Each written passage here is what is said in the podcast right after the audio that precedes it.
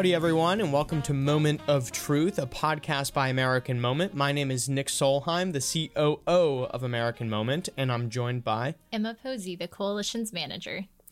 And we have a great episode for you today. Uh, today, we had a conversation with uh, Dr. Brad Wilcox. He's going to be mad at me that I called him doctor, but he's he's a fantastic guy. Uh, he's the director uh, of the National Marriage Project at the University of Virginia um, and a senior fellow at the Institute for Family Studies. But before I jump into his bio, um, just wanted to, to you know run a couple things by you. Uh, first, that you should rate our podcast five stars on Spotify, on uh, Apple Podcasts, and that you should subscribe to our YouTube channel. Uh, you know, we don't make our, uh, you know, we don't make Jake and Jared edit for hours at a time on the weekend uh, just for you to listen to the podcast. So please watch it. Um, I am trying to dress nice. This is like kind of a kind of a new thing for me, you know. So take all of that in. Watch on YouTube, please. Um, also, we have a uh, form on the website, uh, the interest form for Summit, a conference on American statecraft. I would encourage you all to go fill that out. Uh, we are going to have some very exciting updates soon. I know I say that every week, but you know, putting together a conference is just is just uh, it's a lot of work. Hard. It's hard work. Um, so moving into uh, you know what we were talking about with Brad today, uh, the family. Um, why is it important? What what does family structure do for for our society for our culture? What does it do for our economy? Um, you know brad is is one of the leading experts on the conservative side uh, of this issue. Uh, you know we've taken a a big interest, uh, you know, in family policy here at American Moment. You know, one of our core principles is that, um, you know, the the family rooted in faith and tradition um, is uh, the bedrock of our nation and must be mm-hmm. protected. I almost forgot the uh, language there. Um, and so, you know, we've been really excited for a while to have this conversation mm-hmm. uh, with Brad, which we were able to have because of Emma, our new ish. I mean, you've been here for like a I've little over a month, month, now. It's becoming official. Um, yeah, it's it's for real. We were just talking about this yeah. before. Like, we can't like fire you. Like now we need you. Yeah, you know, pretty great. I've secured my spot here. Yeah, yeah, yeah. So tell us a little bit about your, you know, how you got to know Brad. Mm-hmm. Um, you know, what really draws you to to his work um, and what you thought about the episode today. Yeah, absolutely. So um, everyone has their like red pill moment that like secures them in like this new conservative moment. And so for me, it actually started officially about a year and a half ago. Um, I took a class called Feminist Theology, um, and it's just everything you could possibly ima- imagine. And so as I'm in this class, like spending every day going to my Catholic professor's office, who was my political science teacher and mentor, and saying, "What in the world are we supposed to do with this?" Because more or less like we're taking philosophy, we're taking scripture, and we're taking like our own cultural expectations, and we're um, we're using and abusing it to sort of justify the lifestyle um, and the reality between men and women, between parents and children that we want, and yet it just wasn't sitting well. So I started, um, and I studied public policy and specifically family policy in depth after that, and so it was actually um, coming across Brad's work just sort of as I was researching for a paper that I started reading um, and really learning about the importance of family formation. And it's not only that, like, ah, marriage is like a good thing and we should support it, but like statistically, case after case after case, like children who are raised in a two parent, um, man wife married household do better on every measure educationally, um, uh, psychologically, behaviorally, um, and financially. And people who are married do better too, um, more so than any other family structure possible. And so as I'm researching these topics, I just became increasingly um, interested in it, especially in what it looks like in our public policy conversations. So COVID happened, and a lot of the internships and jobs I was looking at were either canceled or like placed online. So I just started cold emailing people and basically being like, "Hi, I really like the work that you do. I think it's important. Maybe we could talk more about it." And so Brad was one of the people that I reached out to. Um, he was very kind. I remember I was in Alexandria one day and I got a phone call, and so I number I didn't know I answered, and it was like, hey, this is Brad Wilcox. And I was like, oh my gosh, Brad Wilcox is calling me right now. This is the coolest thing ever. Like right, this nerd. is no straight up nerd. Like you all will know. Um, yeah. So we started working together about a year ago. Um, me as a research assistant working for him and helping him out on some of his projects, then also working with the Institute for Family Studies. Um, yeah. So it was a great um, full circle moment here to have him on the show and getting to continue having these conversations with him that began in such a fortuitous manner um, all this time ago. Yeah, and we, you know, it's it's thanks to you that uh, he was on the episode. You were able to make the connection for us, and so we thought it only fair that we have you make a uh, a cameo on the podcast again. Um, but to give uh, his official uh, bio, uh, Brad Wilcox is the director of the National Marriage Project at the University of Virginia professor of sociology at the University of Virginia, visiting scholar at the American Enterprise Institute, and a senior fellow at the Institute for Family Studies. In his latest work, Soulmates Religion, Sex, Love, and Marriage Among African Americans and Latinos, Brad Wilcox shines a much needed spotlight on the lives of strong and happy minority couples. Professor Wilcox's research has focused on marriage, fatherhood, and cohabitation, especially on the way that family structure, civil society, and culture influence the quality and stability of family life in the United States and around the globe. So, with that, we will go to our esteemed guest, Brad Wilcox.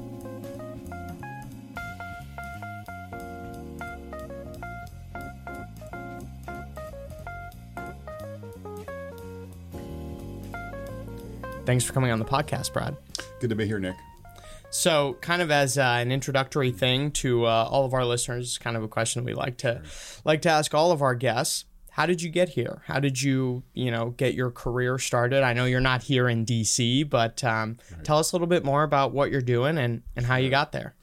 Yeah, well, Nick, I was raised by a single mom, and when I got to the University of Virginia, I came to kind of the realization that both kind of personal and sort of intellectual as I was sort of engaging professors and reading things that you know dads were pretty important for kids um, in general and for me as a, you know as a young man myself kind of not having a father in my life on a day-to-day basis and then I kind of had the sort of the insight that marriage is an institution that connects you know men typically on average to mm-hmm. their kids and so that if we're interested in trying to sort of strengthen dad's connection to their kids, we've got to be thinking about how do, how do we strengthen marriage as an institution. So that was kind of a you know that was sort of my my beginning perspective on these issues as an undergraduate at UVA, and then I went on to sort of work at a, a small think tank in Washington, and then study sociology of both family and religion at Princeton for a number of years, get my PhD, and then I was able to come back to UVA to teach sociology, basically of family and mm-hmm. religion at the University of Virginia. And then I've been writing uh, for more pop- popular audiences, you know, since the the mid 2000s basically on on topics related to family and related to religion as well so that's sort of the short kind of gives you kind of the short perspective on what kind of brought me into this arena mm-hmm. and and why I'm you know committed to working in this space as well yeah yeah I think a lot of people in DC end up working on you know issues that they're very passionate about, and obviously you've had a lot of you know uh, personal experience that's been very impactful to you. Uh, tell us a little bit more about your your family now. We were talking a little bit before the show about your kids. Um, sure. You know, tell us about your about your family and how yeah. they play into all this.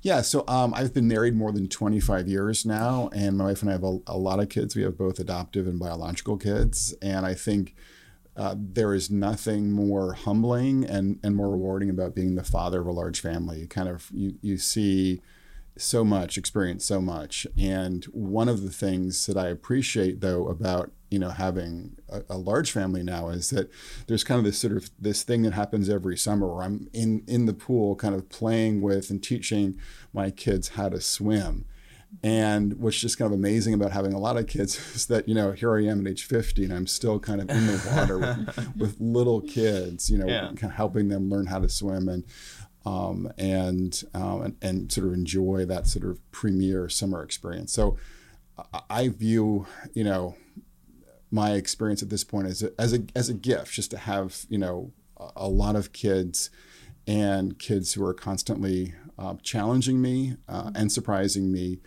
in um, in new and powerful ways. That's so good. And that sentiment certainly plays itself out in your work really well. Um, so, this is a full circle moment. The first time that you and I connected was about a year ago today. Um, right. And you were starting research on your book um, regarding marriage and specifically this myth of soulmate marriage. Right. So, first, could you define and describe what is this phrase, um, soulmate marriage? Um, how does it play itself out in society? And then, why is it so detrimental to marriage, to culture, and to society as a whole? Yeah, so I think there's this kind of romantic idea. I mean, it's always been there to some extent, right, in, in our culture for a very long time, but it's sort of, I think, gotten additional oxygen since the 1970s when we kind of had this more kind of expressive and more emotional view of marriage kind of come mm-hmm. to the fore. And it's articulated and expressed, you know, in a thousand pop songs and a hundred self help books. But it's kind of this idea, the soulmate model is this idea that marriage is about making you fulfilled, about finding someone who kind of makes you happy, who meets all your needs, who kind of connects with you on some deep and powerful level at all times and places, and for whom there aren't necessarily all that many sacrifices you have to make to kind of make this relationship work. And this kind of more emotional, more therapeutic approach to marriage basically discounts sort of the importance of children. It discounts the importance of cash or, or money in kind of a, mm-hmm. in a family and a marriage. And it really at some level discounts the importance of commitment. You know, so those three C's are discounted, you know, and the problem with the soulmate model of marriage is it doesn't sort of recognize and appreciate how marriage is much more than a feeling. Mm-hmm. You know, it's about kind of establishing an abiding relationship mm-hmm. with one person. It's about establishing a kind of a generational attachment, you know, between parents and kids, and, and even obviously, hopefully, you know, grandkids as well. Mm-hmm. So, and it's also about kind of establishing, uh, you know, a sort of a financial undertaking where you're kind of working together as as partners as spouses in a marriage to kind of build and sustain uh, a model of life that has a financial foundation that's that's strong and stable for you and for any kids that you have as well so I think the problem with the soulmate model in part is it doesn't kind of appreciate those three goods. Mm-hmm. Uh, another problem with the soulmate model is it's quite fragile because right feelings are a fragile foundation for any relationship and for obviously a marriage in particular because our feelings ebb and flow you know over time and people don't necessarily see that when they get into kind of the soulmate uh, approach. The final problem though with the soulmate model is that it doesn't deliver on i think what it's trying to get at. And i, I explain this in the book i'm working on by looking at liz gilbert's um, you know best-selling book you know and her her best-selling book is uh, eat pray love. And you know, in the final section of that book, she's kind of talking about she's seeking happiness. She's going literally traveling, traversing the world in, in pursuit of happiness. And she thinks that she's going to find happiness with her soulmate, whom she meets in Bali in kind of this incredibly romantic atmosphere. And turns out they get married. But it turns out about 10 years later, something happened or someone happened, and, and she leaves her husband for, for yet a, another partner. And I think the problem here is that there's this sort of pursuit of this kind of like romantic model um, that, you know, one, uh, you know, where you're trying to seek happiness, as she kind of writes about it. But no one's going to make you happy kind of all the time and in every way. And so it's, it's sort of a recipe for, for a disappointment. And we, in fact, find in our, our research that people who embrace the soulmate model, ironically, are less happy in their marriages mm. compared to husbands and wives who embrace a more what I call a family first model that sort of recognizes marriage is about not just that communion between spouses, but also about kids and cash and commitment. Mm. Yeah. So you mentioned that this you know soulmate marriage concept really started uh, you know in the 1970s i don't want to make you sure. give away the entire you know sure. secret sauce in your book but what do you what do you view that that caused that um, and and and how is that negatively affecting uh, society today aside from just less happy marriages well, you know, Tom Wolfe wrote this really powerful kind of essay on the me decade when he was talking about the 1970s. And it's just sort of striking kind of how many books, how many songs, sort of how many cultural uh, pieces in that decade were kind of encouraging people to focus on themselves, on their own needs, their own desires, and also encouraging them to sort of focus on their feelings, you know, um, and thinking that this was the way to lead a life. And so that I think sort of set of orientations in the 70s dovetailed nicely with this kind of more soulmate model of, of marriage that we see, I think, lift off. And it's of course no accident also that this is the decade when divorce just, you know, goes through the roof in American life. And so when we hit the 1980s, it begins, divorce that is, begins mm-hmm. to kind of come down. And I think in the wake of the 1980s, for those folks who are getting married post 1980, there is a kind of either explicit or even tacit recognition that the soulmate model and a kind of easy approach to divorce is no longer prudent uh, or even, you know, the most obviously principled way to, to go about marriage. Hmm. Yeah, that's really good. So I was reading another marriage book the other day, and it was talking about this uh, two-part understanding of marriage. And so one is this idea of mutual sacrifice, and the other is personal fulfillment. And I think um, it's really easy for our generation to focus on the side of personal fulfillment. So the spouse that I'm with, like you were saying with the soulmate marriage, is the one who makes me my best self. It makes me come alive, and they really embody everything that I want to be in life. And yet, the moment that they're no longer providing that um, in your life, then all of a sudden you're left to question then what is the point of this relationship? Like, why am I still in it? So I was wondering if you could talk about um, how we should understand marital success and happiness. And um, yeah so and then like what's a good measure for this? Like how should we conceive of this? What should we aim for? And then as a follow-up to that do men and women perceive marital success and happiness differently? And if so like in what ways does that typically manifest itself because I could imagine that there are instances, and you read stories of this, right? Where like a man's like, "Yep, my marriage is going great. I'm so happy," and then the wife is like, "But actually, I want a divorce because this is sure. miserable." Right. And so, like, right. what, like, what, like, what's going on in these instances where there's just a major disconnect? Um, and so, yeah, sort of like paint like the best picture, and then how men and women might like perceive that differently and can pursue that together. Sure. So I think in terms of success when it comes to marriage I think one marker of success is going the distance, you know, just managing to hold on sometimes by your fingernails. Because, you know, in every marriage, there are going to be moments when, you know, you're angry, you're disappointed, you're hurt by something that your spouse has done. And yet the challenge is sort of recognizing that this is a commitment that you've made to them and often uh, implicitly towards your children as well. And so you've you've made this commitment, you've taken this vow, and so you've got to kind of stick with it. Is is the thought there in um, almost all circumstances? There are exceptions, I would say, in things like abuse, for instance. Mm-hmm. But sort of having this sort of idea that kind of getting to the end of your life, having been you know faithful to your spouse, having stuck with your spouse is is I would say kind of my primary marker of success. Mm-hmm but I also would say, too, that we have to understand that love is not a feeling, love is a decision, you know. Mm-hmm. And so that means that uh, we have to decide, you know, day in and day out to to sacrifice for our spouse, to sacrifice for our kids, and there are going to be plenty of occasions where we where we fail in that you know in that desire, but we have to keep kind of picking ourselves up and trying to continue to love and to pursue the good of the other, you know, in the context of of marriage and family life. That's sort of, I think, the sort of second mark of sort of succeeding. Am, am I kind of living the vocation to marriage well? Am I sacrificing for my husband, for my wife, and for my kids? Uh, and do I also see my family as an opportunity to serve kin and a larger community as well. So it's not kind of this sort of privatistic idea of family life, which I think conservatives can kind of fall into. You know, that's that's one of our, I'd say, problems. Now, in terms of men and women, I think, uh, on average, in general, women have a better sense of kind of the temperature of of the marriage. They have a better sense of sort of what's happening in terms of the all the dynamics of married life. And so there are certainly many cases where a husband can think that things are reasonably good in the marriage and in the family, and the wife is deeply dissatisfied and you know is even on the verge of or or goes ahead and, and files for divorce. And so I think one of the challenges is that you know there's a way in which husbands have to be more emotionally engaged than they might kind of typically naturally be uh, inclined to and to do more in that department in sort of the emotional arena.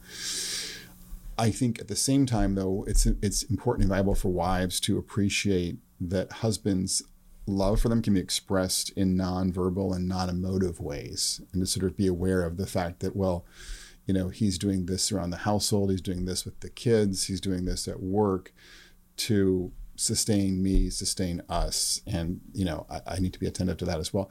And then also too to have emotional outlets outside of the marriage, uh, where you know a girlfriend or a sister or a mother or another woman in, in her world is you know providing kind of you know friendship that will give her different ways to experience um, intimacy and different sources of support besides just kind of relying upon her husband. So that you know she's able to get if she's looking for you know more intimacy and more emotional connections she can kind of see them you know as being realized in in venues that are not just with her husband. That helps i think too in, in terms of like making you know married life and this is true for men as well but i think if when you're kind of embedded in a, in a broader community as uh, both a husband and as a wife uh, that kind of in some ways m- it brings down in a healthy way the expectations that you might have for you know your husband or your wife kind of meeting some of your core emotional and social needs. Yeah i want to ask you about covid-19 i know we're all sick of talking about it but uh, the pandemic, I think, I mean, I found my, you know, now fiance at the very beginning uh, of the of the pandemic, um, and I think people predicted a lot of impacts that that the pandemic and being being uh, you know locked down and, and not being able to go to work and not being able to meet up with your friends or whatever uh, people predicted that that things would happen you know that that it would uh, you know affect perhaps marriages and you know negatively maybe increase fertility um, you know so i i want to ask what were your predictions prior to you know maybe a year of being locked down uh, and and and where were you proven right um, what what has i guess as an initial question you know right. how has the pandemic affected marriage and family. Right.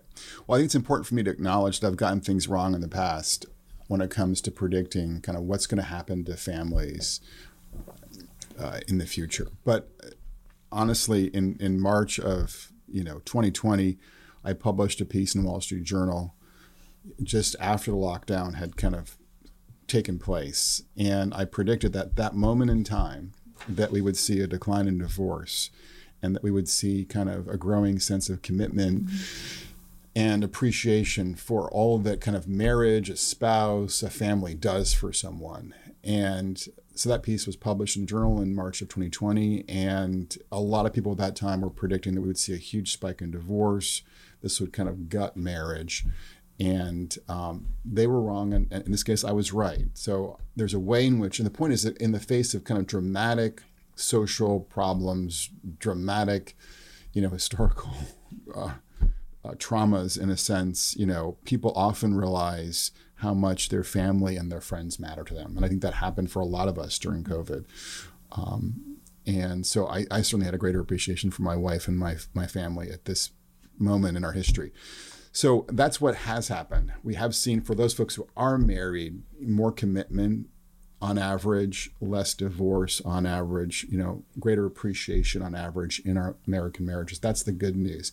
Now, the question is how does kind of COVID and the consequences of COVID affect family formation, affect kind of how people are getting married?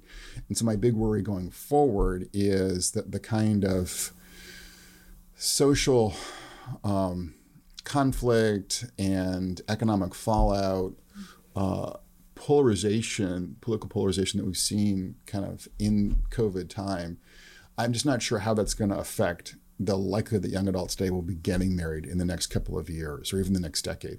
So my big question, and right now it's just a question, is sort of how does the future play out for, you know, both marriage and fertility? And we've got a big new survey that we've done with YouGov on this question. So I hope to have some better answers to sort of mm-hmm. that you know issue like what's the future look like post covid for marriage and fertility um, but i don't yet have a clear sense of how this is going to play out for you know marriage uh, and and fertility in the next uh, basically you know three or four or five years so that's that's the question for me Yeah, and what are what would you say? I mean, pin picture for us. The the the. I know you don't have the results yet, but what could the best and worst case scenarios be? I think the best case scenario is that kind of in the face of this sort of, you know, I talked to a lot of singles, you know, during COVID time who were, you know, c- kind of painfully single. and, you know, they really realized that, you know, for them, being, you know, living without a spouse meant a lot more loneliness in, in mm-hmm. this unusual moment, right? And so I think for some of them, you know, there was a, a great interest, a heightened interest in finding a spouse and getting married. So the sort of the, the rosy scenario here is that this trauma leads a lot of people to sort of reevaluate their priorities and to find, you know, uh, a good partner and marry that person, start a family. That's sort of the and they would do so in larger numbers than we saw prior to prior to COVID hitting. I think the more uh, the more dystopian scenario is that all the kind of economic dislocation, all the political cultural polarization that we have seen may lead us to a world where um, a substantial share of young adults just kind of feel like they don't have the economic resources and even kind of like the the sort of cultural confidence, you know, in marriage and in family life to go ahead and and pop you know uh, pop the question and go ahead and get married and have kids. So if that scenario comes out, um, what we might see is a world where there's even more polarization by ideology and religion, where young adults who are more religious and or who are more conservative are kind of continuing to, to marry and have kids in relatively higher numbers. But young adults who are less religious, more progressive, and also who are more economically disadvantaged um, are even less likely to marry and have kids. And we have talked about at the Institute for Family Studies kind of two possibilities that are pretty sobering. One is that about a third of young adults, kind of your age, will never marry. And that would be kind of a, a really dramatic historical shift. And then the other related possibility is that about one in four, 25% of young adults your age, will never have children.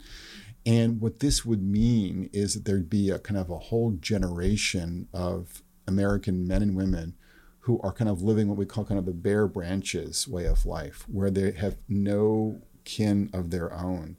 And I think for a lot of 20 somethings that might seem kind of fine today, but you know, when you kind of move into midlife and then older life, that is a, a pretty hard road to walk. And we saw a really powerful article in the New York Times about Japan, kind of chronicling an older generation of Japanese adults today living on their own and often unvisited and, you know, um, even even in death, you know, not being discovered for days, weeks, even months.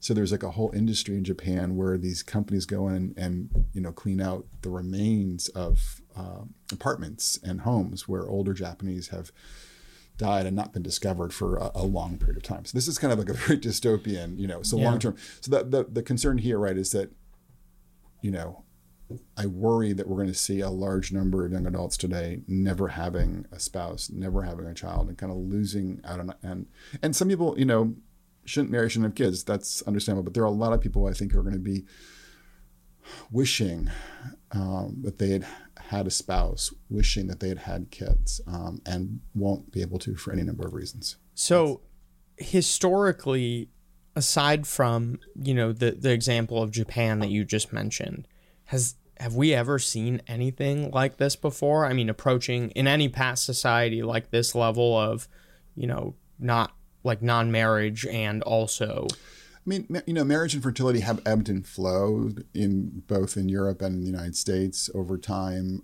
There have been obviously points like in the 1930s when fertility fell pretty dramatically as people worried about uh, the Great uh, Depression so there's been kind of an ebb and flow, but I, I think if the more dystopian, you know, version of what I just said to you kind of happens in the next decade, I think we will see record lows in fertility, record lows in marriage, and record highs in childlessness and in kind of non marriage. And so that would put us more on the kind of path to Japan, which is now kind of what I call like the land of the setting sun, demographically mm. speaking.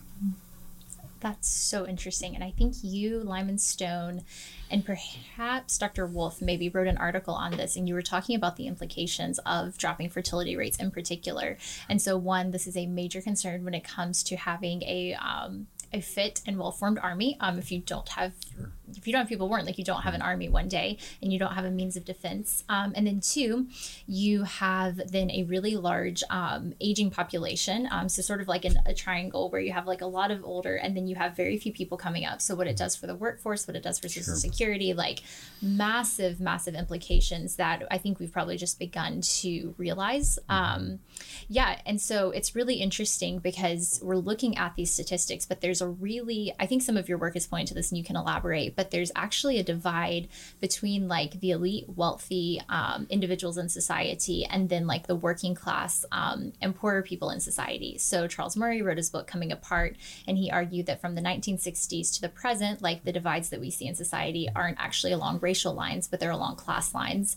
And so whereas the 1960s and before, like we typically had the same experience. So we would eat at the same restaurants, shop at the same stores, um, we would attend the same churches on Sunday. But now and increasingly since then, like the elite and then like middle America working class are in just two totally different worlds where they don't talk the same language, they don't watch the same things, and their experiences are completely different.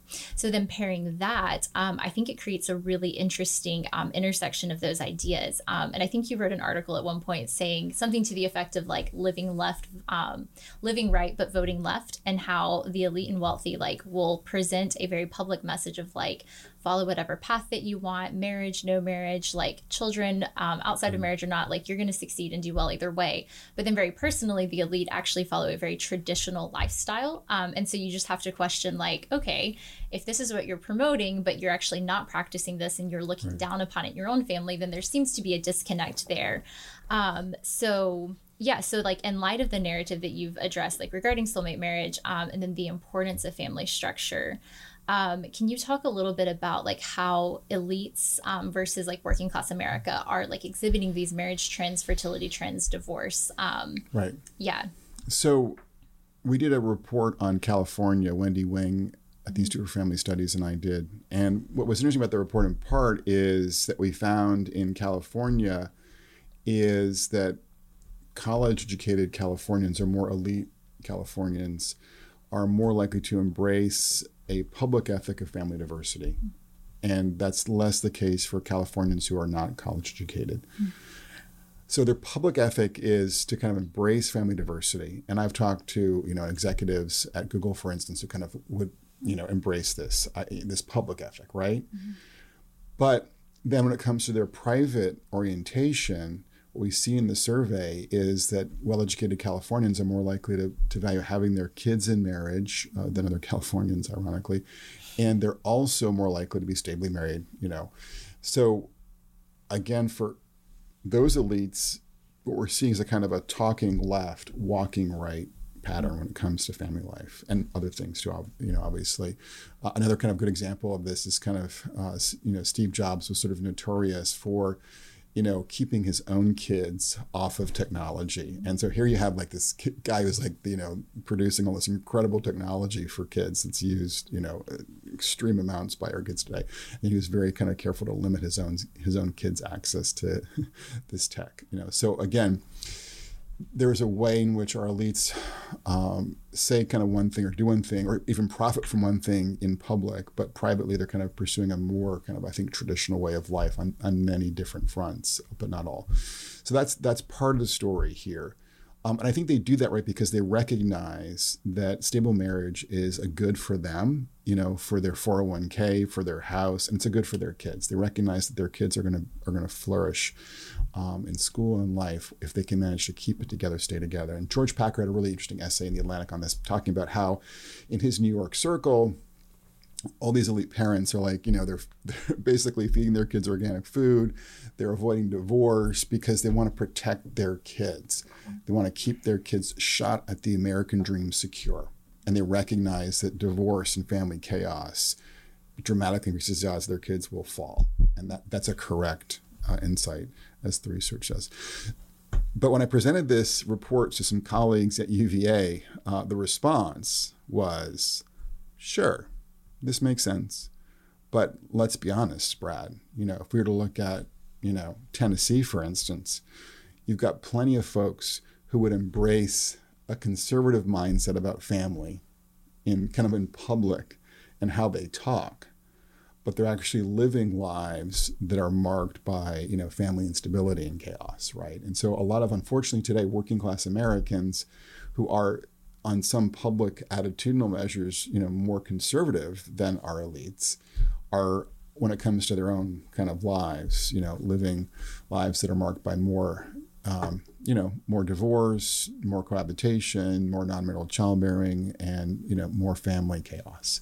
And so I think the challenge for us, in part as a country, is how do we get um, our working class Americans uh, to live, um, you know, more like the Google executive that I spoke to um, in the Bay Area, um, and get more of our elites, you know, like the Google executive that I spoke to in the Bay Area, to actually publicly communicate to every American the value of stable marriage for adults and especially for kids and for communities. So that's that's I think the challenge in part facing us both culturally and, and policy wise, and then also economically is how do we kind of move to a world where um, we're reinforcing the importance of stable marriage um, publicly and making it also uh, a more accessible path for working class and poor Americans. Mm-hmm. Yeah. So, as we mentioned, a lot of people who listen to this podcast are staffers, are people who are working in DC. So, can you talk us through ways that we can make that part of our common nomenclature? And so, yeah, so one of the things that you've written on extensively, Brookings has written on, and is starting to take over, I think, more of like a just major news media, is this idea of the su- success sequence. Um, so, could you right. talk us through, um, yeah, like what is the success sequence? Why does it matter? Um, and then how is that potentially a response and a path forward to the problem that you just articulated here? So the, the success sequence is a kind of idea that was articulated in part by Belle Sawhill and Ron Haskins at Brookings Institution, you know, a number of years ago. And then Wendy Wang and I looked at kind of its relevance for millennials today. And we found that millennials in their 30s who followed, basically got at least a high school degree, who worked full time, who married before having kids, had a very small risk of poverty. Only about 3% of them were poor in their 30s and also you know had an 86% shot at being in the middle class or higher if they kind of taken care of at least some basic education worked full-time and married before having kids mm-hmm. now when you talk about the success sequence um, you often get a kind of sneering response on the part of many of our elites. I mean, the irony there is that I'd say almost everyone who's critiqued me on this issue has themselves followed or is following the success sequence. I was going to laugh that these are people who, on the one hand, are saying, "Oh, the success sequence, you know, blah, you know, it doesn't matter. It's not important. It's so bourgeois, you know, whatever." I'm like, well, I just I'm curious, like, what is your what is your path? And almost every one of them has followed the success sequence themselves. So it's like, okay. I'm gonna I'm gonna watch you walk, not gonna listen to what you're saying talking. Um, but you know, so the the point is that we see that there's this link between these three things. Now, there's no controversy over the value of education, no controversy over the value of work. When you talk, it's, it's really all comes down to marriage. The marriage piece of the sequence makes a lot of people kind of nervous um, or upset or, or, or contrary. Um, including Matt Bruenig, you know, the sort of um, progressive uh, blogger and and um, an activist, and people like Bruenig would say that when you look at people's economic success, work does all the work. That's his line. And that as long as a household has a full time worker, they're going to do fine financially. But what we find in our work, in our research on this issue, is that people who put the baby carriage before marriage, millennials are about you know sixty percent more likely to um, to be poor. And I, I think what's happening there, and what, what Matt Bruenig doesn't appreciate, and people like him, is that marriage is a stabilizing force in the lives of young families. And that stability pays very real economic dividends. So, you know, what I'm talking about is if you have kids outside of marriage, you're much more likely to break up as a couple. And then you have two households you have to support financially, and that's, of course, not as economically efficient. You often will have for the non resident parent, usually the guy, you're going to be start paying child support. Um, and your own research, you know, you know how. I mean, I talked to a, a guy recently who was paying like 40% of his of his income goes to paying child support uh, you're going to have to pay for attorney's fees if you get divorced, or if you know if there's some kind of other legal issue involved with you know a family breakup. So what people like Bruenig don't appreciate, and what many progressives don't appreciate, is that sort of how we order parenthood really matters because if you put marriage before the baby carriage, you've got a much more stable family life, and that you know um, is much more economically kind of sensible and feasible. Uh, and then the other thing too is that if you're a single parent, it's much harder to work full time. And so if, if you, like Bruenig, think it's all about work, well, I don't think he really appreciates that as a single parent. You know, it's just much harder to kind of have a full commitment to full time work. Um, if you're kind of managing everything, you know, you're managing your kids, you know, schooling, your kids' care, you know, and a job, you know, it's much easier for folks who have two parents in the household to have at least one full-time worker who is fully engaged in, in making a living for the family than it is for a single parent. So bottom line is that I think the controversial piece about the success sequence is primarily about marriage. And yet the critics, I think, don't appreciate how marriage is a stabilizing force in kids' lives, adults' lives, and that has real, I mean, it has huge social implications, but also has real practical financial implications as well.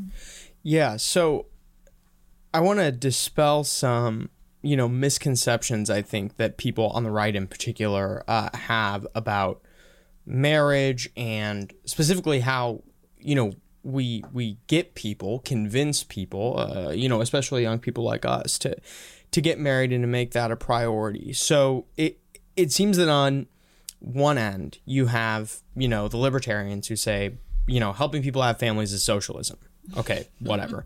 Um, and then you have people kind of on the other side of the spectrum who who you know would be almost like just New Deal cultural conservatives are like, yeah, we should just like give people checks every month till you know if they have kids, whatever. Um, my instinct is that both of these opinions are wrong, and that the right answer is is probably somewhere in the middle. What distinguishes us from you know the the left when we're trying to you know incentivize people to do something that's that's a public good. I mean, it's it's it's good for your country, it's good for your community that you get married and have kids, it's good for you. How do we convince people to do it in a way that's not, you know, just giving away a ton of free money or, you know, not doing anything at all? Well, I think part of the response to your question is to uh, understand and appreciate when it comes to the diagnosis that the reason that we're not getting married and not staying married and not having kids and numbers that we were doing, you know, in some earlier era is partly cultural. Mm-hmm. And the mm-hmm. left is sort of allergic to that cultural story in, in, the main, that cultural diagnosis. And so on the right, we've got to do a better job of basically communicating in our public institutions, from public schools to public PSAs, how much marriage matters for adults and kids. I mean, a lot of 20 somethings, you know, kind of your age, roughly speaking, think that sort of having fun and focusing on your job is much more likely to make you happy and to give your life a sense of meaning, direction, and purpose. They are wrong. Mm-hmm. the data is very clear on this that marriage is a much better predictor of your, you know, your emotional well-being, for instance, than work. Um, that marital quality is better predictor of, you know, your emotional well-being than your job satisfaction. So we kind of need to do a better job on the cultural front, I think, to kind of change the sort of cultural approach. On the policy front, I think we have to appreciate is that you know education and work are crucial to renewing family life, uh, and so just kind of giving people cash, you know, as many on the left want to do, is is not going to cut it.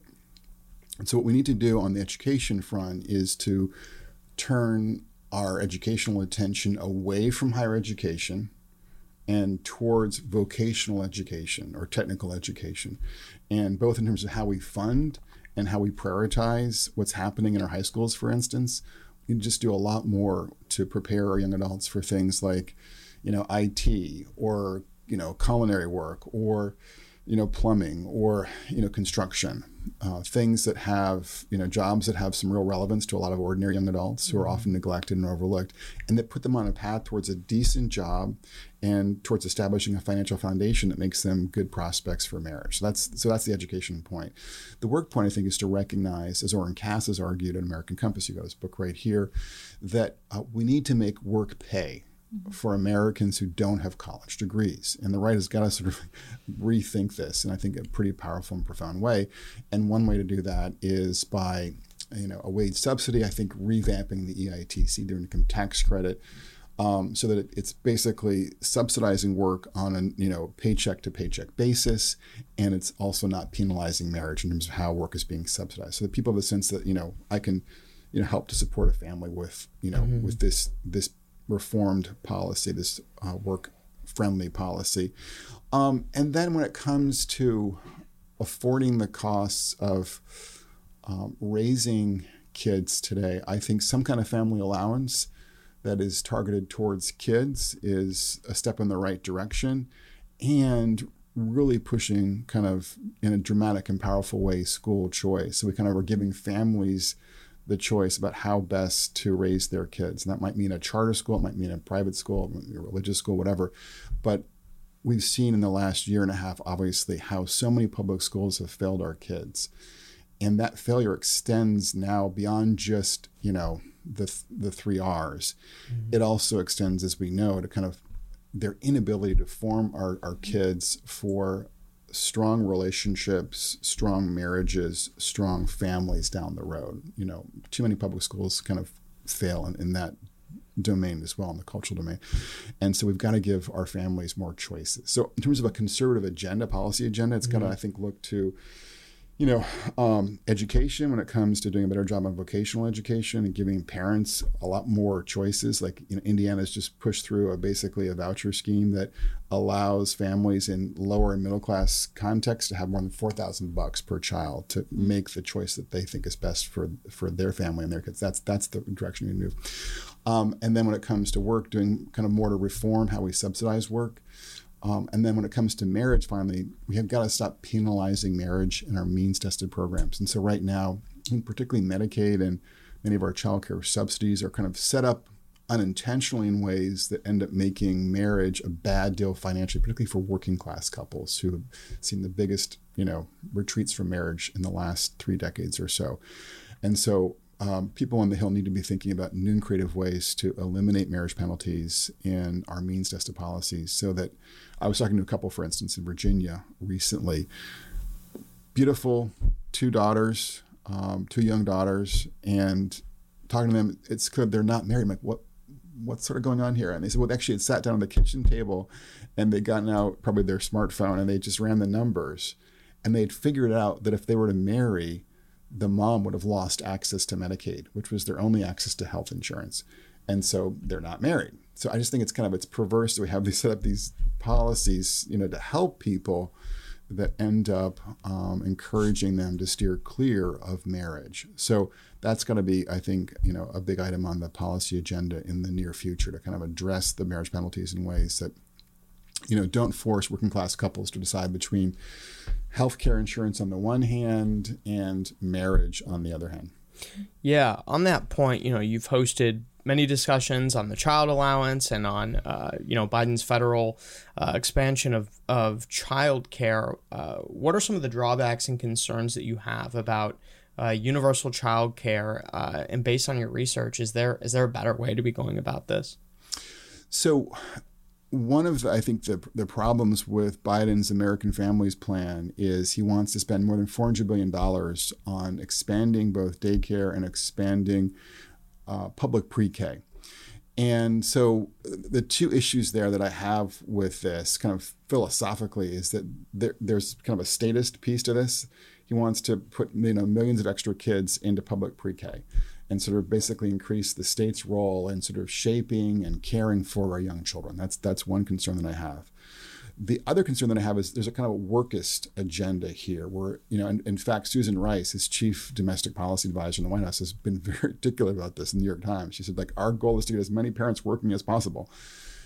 So the idea right, is that work again is where we achieve our you know meaning and purpose in life, and so we've got to maximize the time that we're spending at work not recognizing that most American parents would prefer to have either a you know a parent or a family member care for their young children. So it's not kind of a cognizant of this sort of desire to put you know family care first, you know, not daycare. So that's I think another concern I have. Now in terms of like just the empirical record here, I think it's just interesting to know two sets of findings. One is that Quebec did a big push for um, you know for universal care um, and John Gruber, who's obviously no conservative, the MIT economist, and some colleagues evaluated this effort in, in Quebec, and they found that kids who were exposed to this new childcare regime, who grew up under you know this new policy um, in Quebec, were more likely to be floundering socially and emotionally, and boys were more likely to end up you know getting in trouble with the law when you know they were exposed to this this newer approach to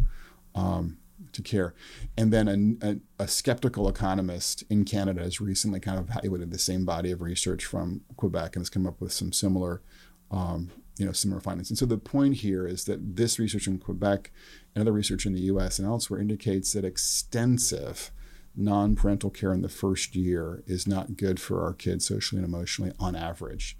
Um, and so we shouldn't be kind of trying to get a large you know, push, a universal push for, you know, all kids. Now, there, there's one important exception. We do that kids who are coming from, you know, homes where there's more poverty or more, um, you know, difficulty in the home, you know, do benefit from having the stability and structure of a high quality, you know, childcare um, option for them. But again, that's not universal. That's that's recognizing that in some cases, you know, that's the best thing for kids. But we should, you know, basically give families the opportunity to choose how to best care for their own kids. And so that's why I'm in favor of a child allowance over a push for like universal child care, you know, as with Biden's rules or as with Senator Elizabeth Warren's you know, approach. And I think Republicans have to realize also here, and this is, I guess, the last point on this question, if we don't present a credible child allowance, you know, policy to ordinary working families in America, I think the universal child care option that's being proposed by people like Senator Warren becomes the, you know, the best alternative. And so we have to realize that, you know, we've got to have something else to offer our families than just a big, you know, push for universal child care. Right. And even beyond, so like Nick and I don't have children and you have a family, um, but even beyond just like hard research and findings in these studies, if we look at um, findings on what parents actually want, you've written extensively on this. Parents don't actually want universal childcare, especially when they're coming from working class or minority households. And in fact, like, so even like just aside from like assessing policy on its own merit, like if the point of policy is serving the needs of the people, then like our policy needs to actually be providing middle and working class Americans with the things that they want. So could you expand a little bit about your findings, especially in Hispanic households when it comes to childcare and child allowance needs? Yeah, so one of the striking things is that the group that's sort of most likely to want policies that allow parents to work full time, you know, policies like, you know, paid childcare, are well educated uh, parents, you know, so the, the, elites who kind of write about these issues in the media, who staff the Hill often, who staff the White House, who you know are in in the academy, mm-hmm this particular subset of our society does want to ramp up childcare in a big and profound way. By contrast, other Americans are much more likely to prefer having family members care for their young kids, um, which we see in our, our work with the American Compass survey that was done by YouGov.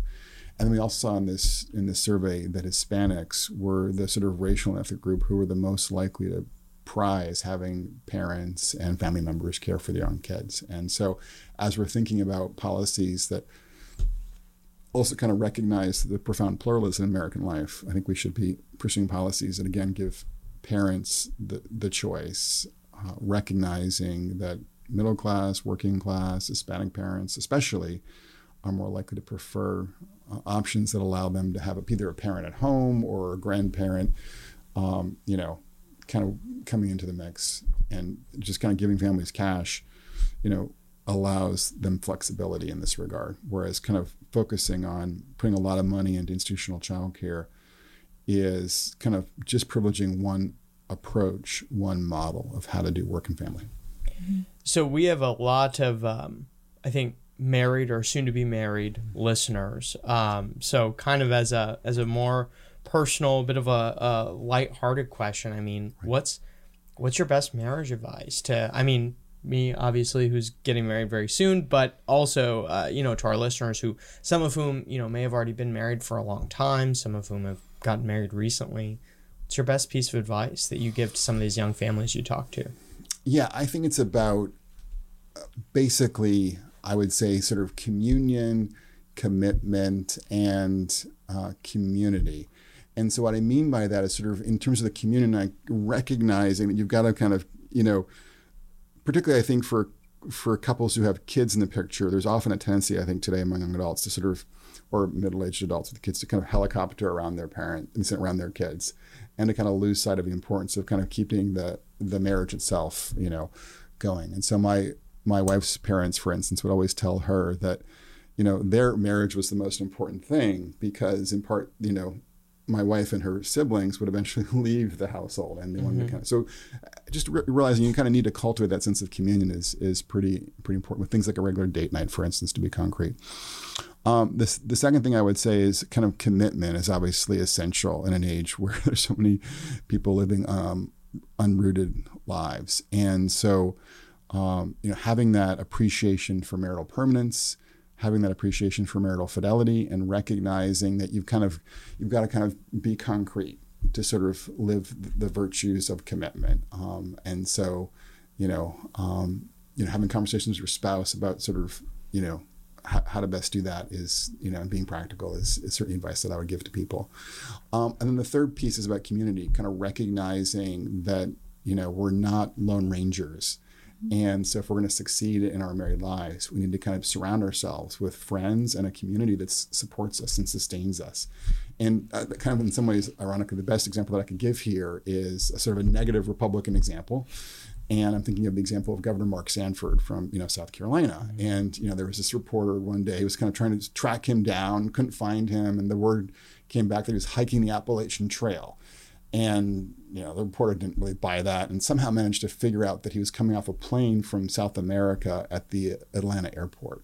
Um, that's kind of strange. You know, he'd been kind of gone AWOL for a while, and it turns out that he had been hanging out with his new soulmate in, in Latin America, um, who was not his wife. He was married with, with I think four boys at the time. Um, and what had happened when you kind of look at the story here is that he had a bunch of buddy friends, guy friends, and I think like every year they would go on some big international trip, you know, and you know, and do who knows what, but not good stuff. And so on one of these trips to South America, he had met this woman, you know, who was not his wife, and you know, ended up, you know, having an affair, getting divorced, the whole nine yards. But mm-hmm. the point is, is that this in part all this began because he made some bad decisions about his friendships and if mm-hmm. he'd made better decisions about his friendships and kind of who he you know, hung out with, um, he probably would not have ended up getting divorced um, and you know and being unfaithful to his wife in this in this particular way. So the point I'm making simply is that you know it's really important kind of who you hang with when you're married, and so pick your friends, pick your community wisely with an eye mm. towards people who will sustain you in your married life. Yeah, you are who you spend time with. Exactly, that's, that's totally. so true. Yeah. Um, where can people find uh, you know what you're working on how can they keep up with you and, and the important work that you're doing so um, you can find uh, our research at familystudies.org for the Institute for Family Studies, and I'm on Twitter at Brad Wilcox IFS. Um, but I think Family Studies is a great place to go for our work. I'm also doing a new report uh, this uh, this fall with AI as well, and kind of the, the post COVID family and mm. kind of what that's going to look like based upon this new this new survey with YouGov. Cool. Well, thank you for coming on oh, the podcast. We appreciate it. It's been excellent. Thank you.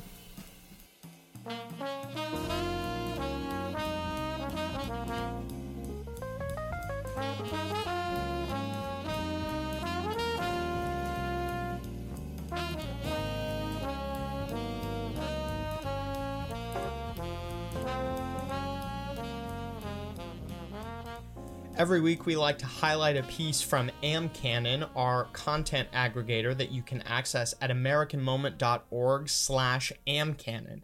The piece that we'd like to highlight this week uh, is a piece by Michael Brendan Dougherty uh, in the National Review called "For the Children: America's Fertility Rate Problem."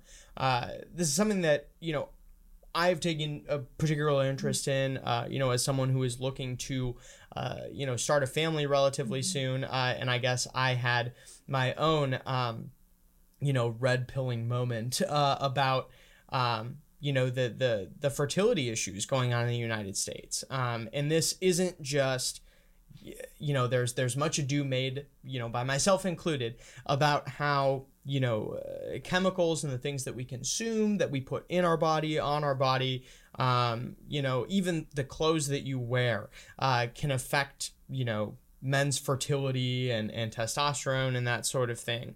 Um, but fertility goes much deeper than that. It goes to uh, why are people deciding to have kids or to not? Why are people deciding uh, to have families or not?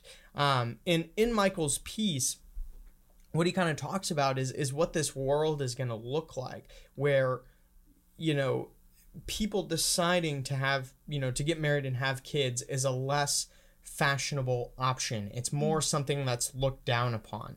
Uh, you know, fatherhood, motherhood, instead of something that's celebrated at a young age, as it should be, is something that's more. Why would you do that, or mm-hmm. why would you do that so soon? Uh, and it's been um, uh, uh, uh, I would say a real drag on today's youth. You know, what are we?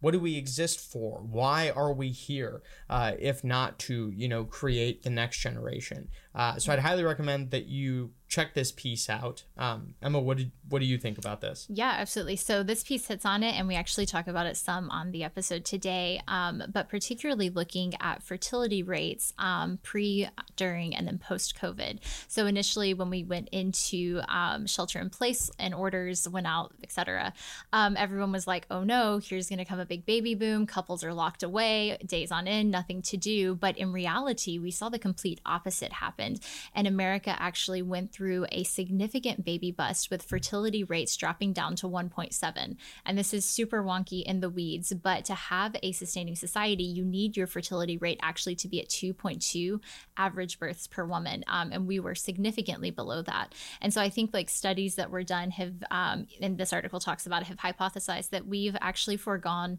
about 500 to 800,000 children um, during the COVID time and then moving forward because of, yeah, because of the scarcity there in the way that people responded. And so now, as we're coming out of COVID, looking ahead, like um, we have low fertility rates, but now, like Nick was saying, like we also have a culture that doesn't value and it doesn't prioritize children um, for various reasons. And so that's going to have a really significant impact on our culture and like on our society's flourishing as a whole. Um, yes, yeah, so this piece was really interesting, hit on a lot of it, and talked about a few scholars who have been doing really good work on this topic.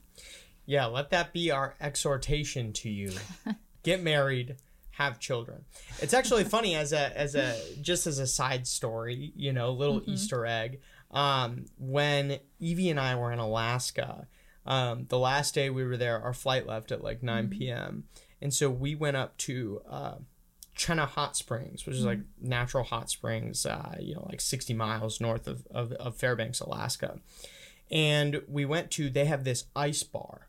Um, well, it's a whole ice palace, but there's a mm-hmm. bar on the inside, and they only it's all made of ice, and they only serve appletinis. I, don't ask me why. Maybe it's because it doesn't freeze. I don't know, but we're you know we're having our like appletini in an ice glass, sitting on an ice. Mm-hmm. Seat at a nice bar. That sounds horrible, by the way. I don't know why covered, anyone would choose to do that. It was covered in like in in I think it was like moose hide or something. So your so your like butt wasn't horrible, cold, but it was it was really cool. But we were at this bar, and kind of adjacent to us are these are these like big Russian guys with with beards, right? And they're you know kind of yelling, just having a good time, and they start you know basically they're they're celebrating and they say hey we're gonna buy everyone at the bar another round and i was like oh god another appletini are you kidding me so anyway, they, they, you know he brings out uh, you know kind of the next round, and so we're talking to, to mm-hmm. some of mm-hmm. these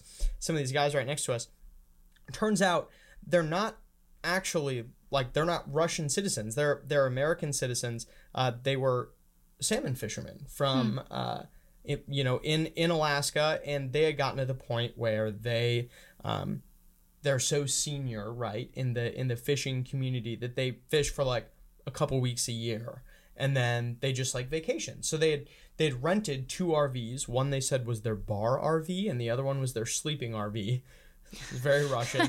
Um, and they drove like 10 hours you know up to the up to the hot springs. But anyway i was i was talking with them and, and they were there these guys were there with their wives. And uh, so we made mention of the fact that evie and i had just gotten engaged and they were oh my gosh they wanted to celebrate. They were they were going insane. And uh, I asked them. I said candidly. I mean, you know, you you guys seem to be, you know, a little like elders, I guess. You know, it turns out these guys were only in their late forties and like already had grandkids. But um, they, I said, "What's your number one piece of advice?" And and the oldest guy in the group says, "Have kids. Like it is it is the best thing. It is like my joy."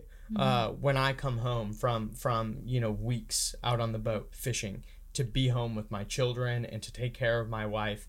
Um, and these guys, you know, in their late 40s, uh, each of them, I think the smallest group had, I, th- I think the smallest family was like he had six kids or seven maybe, and the most was 11. Um, I mean, it was just an insane um, amount. But these, this was just one of the, like, they were, Right. all these people were the most joy filled, you know, marriages and families I've ever seen. So, if you're going to take any advice from us today, um, and from some random Russian guys I met in Alaska, get married, have kids, make it a priority. Um, just to kind of close out, you know, you can you can find us at AmericanMoment.org and on Twitter at uh, at ammomentorg. You can find me on Twitter at Nick S Solheim. That's S O L H E I M. What's your handle? I, like I actually don't even know. And you can find me on Twitter at Emma Posey7, Okay. which is a holy number. So that's pretty great. it's just because there were six Emma Posies before you. Like you, you. The Lord saved it just oh, okay. for me. Yeah, yeah, yeah, Yeah. I'm sure. All right. well, we will see you next week. Have a good week, everyone. Moment of Truth is an American Moment Studios production filmed at the Conservative Partnership Center. Our podcast is produced and edited by Jake Mercier and Jared Cummings. Our intro music is A Minor Struggle by Ryan Serenich. Don't forget to like and subscribe on all platforms, and you can go to AmericanMoment.org to learn more.